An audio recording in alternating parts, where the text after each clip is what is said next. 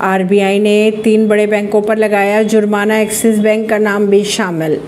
भारतीय reserve bank ने देश के तीन ऐसे बड़े बैंकों पर नियमों के उल्लंघन के चलते जुर्माना लगाया है, जिसमें एक्सिस बैंक भी शामिल है। बैंकिंग और फाइनेंशियल क्षेत्र के रेगुलेटर आरबीआई ने देश के तीन बड़े बैंकों पर कुछ नियमों के उल्लंघन के चलते जुर्माना लगा दिया है। इन बैंकों में शामिल है Jammu and Kashmir bank bank of Maharashtra और एक्सिस बैंक।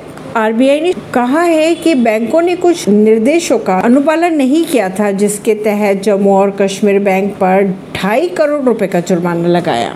आरबीआई ने जारी कुछ निर्देशों का पालन नहीं करने के लिए बैंक ऑफ़ महाराष्ट्र पर भी लगभग एक दशमलव पैंतालीस करोड़ रुपए का जुर्माना लगाया। और वहीं बात करें अगर एक्सिस बैंक की तो तीस लाख रुपए जुर्माना लगाया गया एक्सिस बैंक पर भी।